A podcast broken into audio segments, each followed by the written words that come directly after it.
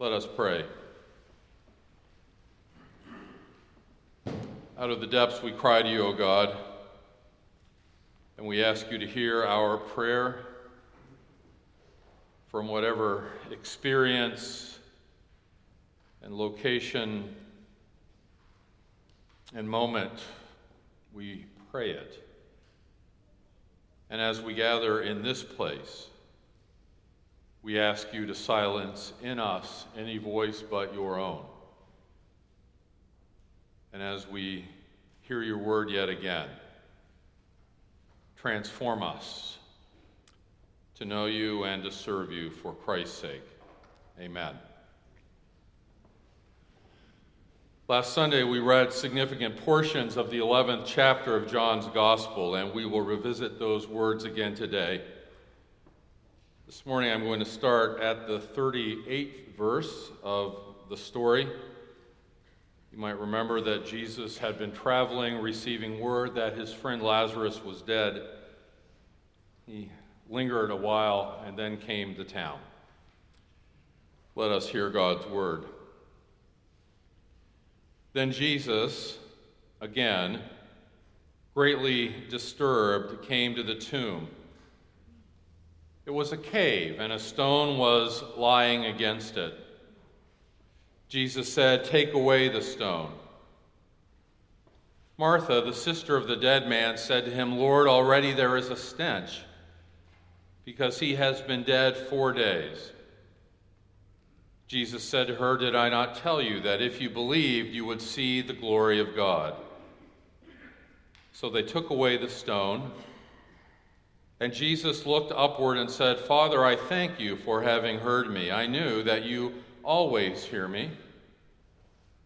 But I've said this for the sake of the crowd standing there, so that they may believe that you sent me. When he had said this, he cried out with a loud voice, Lazarus, come out. Lazarus, come out. The dead man came out his hands and feet bound with strips of cloth, and his face wrapped in a cloth. Jesus said to them, Unbind him and let him go. This is the word of the Lord. Thanks be to God.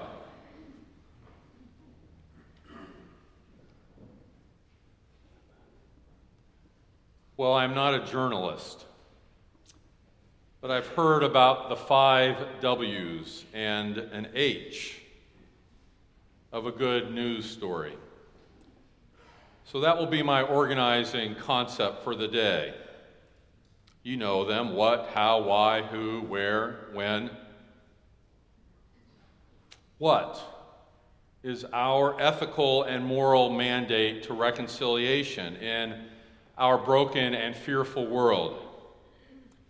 How do we practice reconciliation?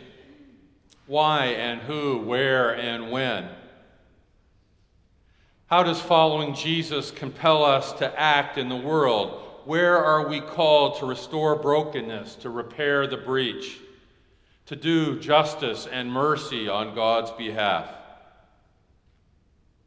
Five W's and an H. To set all this up, we'll take a deeper dive into the Presbyterian Confession of 1967. Now, I know you may be tiring of that confession. I might even be tiring of it by now. But I've got passion for it. And its vision is timely and urgent, even 50 years after it was adopted by the Presbyterian Church. In fact, we've included a sizable portion of the Confession of 67 in this morning's bulletin. It might be helpful for you to find it. It's in kind of tiny print, but it's there. You might make, want to make reference to it. While earlier Presbyterian confessions clearly mentioned our responsibility to act in the world, whether it was Scotland in the 1500s or Germany in the 1930s, the Confession of 67 was the first statement of faith to specify, to identify particular issues around which the church is called to respond in a particular moment or a particular context.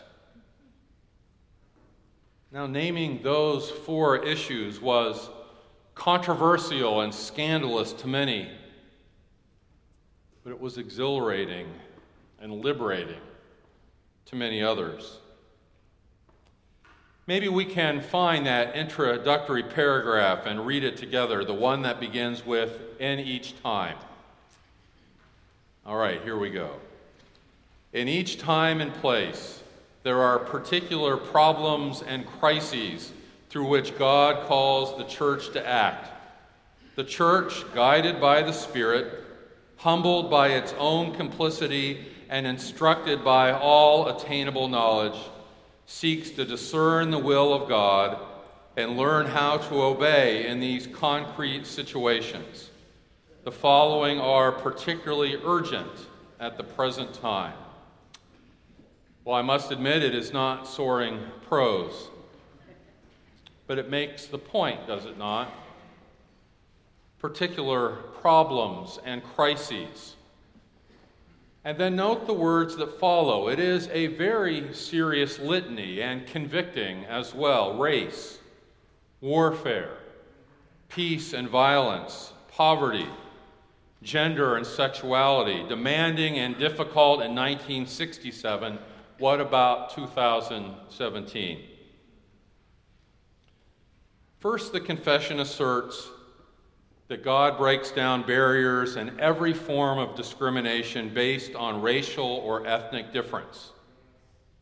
The church labors for the abolition of all racial discriminations, it says, and ministers to those injured by it. This was the heart of the civil rights movement. Malcolm X and Martin Luther King Jr., but now, 50 years later, what is our calling? To break down barriers, to labor for the abolition of all discrimination, to minister to those injured by it. Black Lives Matter, racism, internal, individual, institutional, structural racism, microaggressions, and macroaggressions. How does the Confession of 1967 underscore the call for racial reconciliation in 2017? Then the confession asserts that reconciliation in Jesus Christ calls the nations to peace, justice, and freedom. Think about that moment the Vietnam War, the Cold War. How did we think of forgiveness of enemies then? How on earth can we consider it now? We believe that the end of the Cold War and the fall of the Berlin Wall would usher in a new era of global peace. What do we see when we look around? And so the confession poses a continually vexing ethical question. It says, although nations may serve God's purposes in history, the church which identifies the sovereignty of any one nation or any one way of life with the cause of God denies the lordship of Christ and betrays its calling. That was such a controversial thing to say 50 years ago. How does it resonate now? Then, the confession asserts that enslaving poverty in a world of abundance is an intolerable violation of God's good creation. Some of you remember Michael Harrington's The Other America, LBJ's War on Poverty. What progress has been made? How much has changed? The gap between the very rich and the very poor grows. In 2014, the top 1% owned 40% of the world's wealth, and the bottom 80% owned 7% of the world's wealth. In Rochester, we know the crushing impact of concentrated poverty on education, gun violence, housing, jobs. So, how are we challenged by a confession that says a church that is indifferent to poverty or evades responsibility in economic affairs or is open to one social class only, or expects gratitude for its beneficence, makes a mockery of reconciliation and offers no acceptable worship to God. Then finally, in this section of the confession, we hear an assertion about gender and sexuality that focuses on the relationship between male and female.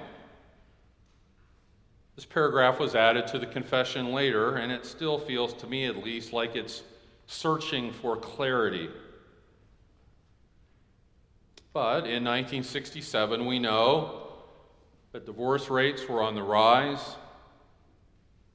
that the increasing availability of contraception reframed perspectives about sexual practices, that sexuality was being used heavily in advertising, the women's rights movement was in its infancy and growing in strength. How were we then? And how are we now? Led out of alienation and to the responsible freedom of the new life in Christ? How do people have joy in and respect for their own humanity and that of other persons? What does this look like as sexual images bombard our children and youth? What does this look like as marriages are on the decrease, divorce is on the increase, and relationships are practice in evolving ways. What does this look like as glass ceilings continue to exist and women experience discrimination of all kinds? And what does this look like in a context that the framers of the confession either did not or could not anticipate? The LGBTQ experience and profile in church and culture and how what is progress to many and problem to some reframes our entire conversation about gender, sexuality, and identity. Well, that's the what. Each topic in the confession race, warfare and violence, poverty, gender and sexuality could be its own sermon or sermon series or a lifelong exploration. But the point today is that reconciliation not only lives out in the lives of individuals and in our relationships with one another and with God, but must take root in the world. So, a 50 year old, somewhat dry, little bit obscure statement still gives us a pretty clear direction about how this ethical and moral mandate claims us in 2017. Now, I often wonder if I were writing the statement now, would I say things differently? And the answer is yes. Of course it would. It's 50 years. But I'm not sure I'd change anything on the list. I might add the environment. I might add something about interfaith relationships but read the headlines or scroll down your phone.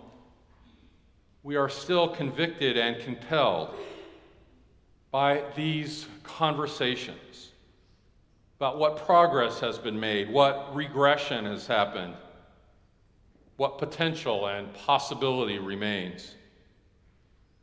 So that's the what. The who is easy. Us, of course. Each of us, as individuals, as people of faith, as followers of Jesus, living in the world, and then living collectively as the church. The who is easy, us, all of us, individually and together, as is the where. It's simple, if not simplistic, here, anywhere, everywhere, where reconciliation's vision needs articulation and enacting. What about the how? It's a good question. These days, it seems as if we are quick to solve without comprehension, quick to prescribe without understanding, and especially quick to blame without understanding our own complicity and culpability on race or violence or poverty or sexuality. So we start by looking in the mirror, deep into our hearts and deep into our own souls. And then we talk, first with those around us, and then ever widening the circle. And then we begin the work of reconciliation, dismantling what we might have helped to build. The how will not be easy or quick, it will be complex and frustrating, but without the how, the words of the what are just that words, like a noisy gong or a clanging cymbal. And we also must keep returning to the well of the why. To refresh our motivation and inspiration, we must continually renew the vision of reconciliation God's project, and our call to be messengers of reconciliation. There are countless biblical entry points to this refreshment and renewal. Last, last Sunday, you might remember we heard the story of the raising of Lazarus as a reminder of Jesus' solidarity with us in grief and consolation in the face of death. This morning, as Lazarus is raised and unbound from his burial cloths, as he has told to come out, we are reminded that as those who are unbound are liberated, so are those who unbind. When those who experience and suffer racism or poverty or sexism or xenophobia or any other form of discrimination or oppression, whether it's fostered by individuals or groups, whether it's fostered by the culture or the church, when they are freed, and when those who have perpetuated and perpetrated are freed as well, then true reconciliation can happen. As we unbind, so we are unbound. That is the poignant and profound connection between the why and the how of reconciliation. And the when. Well, that's simple as well, if never simplistic. I could talk all morning about why the writers of the Confession of 1967 named it the Confession of 1967. Many of you might not be left at the end of that conversation. But the point was the particularity of the moment. So the when was 1967, and the when is 2017, and the when will be 2067. The when is now and always, anytime and every time, until all are unbound, until all are reconciled until all find their place at the table and hunger and thirst no more. Amen.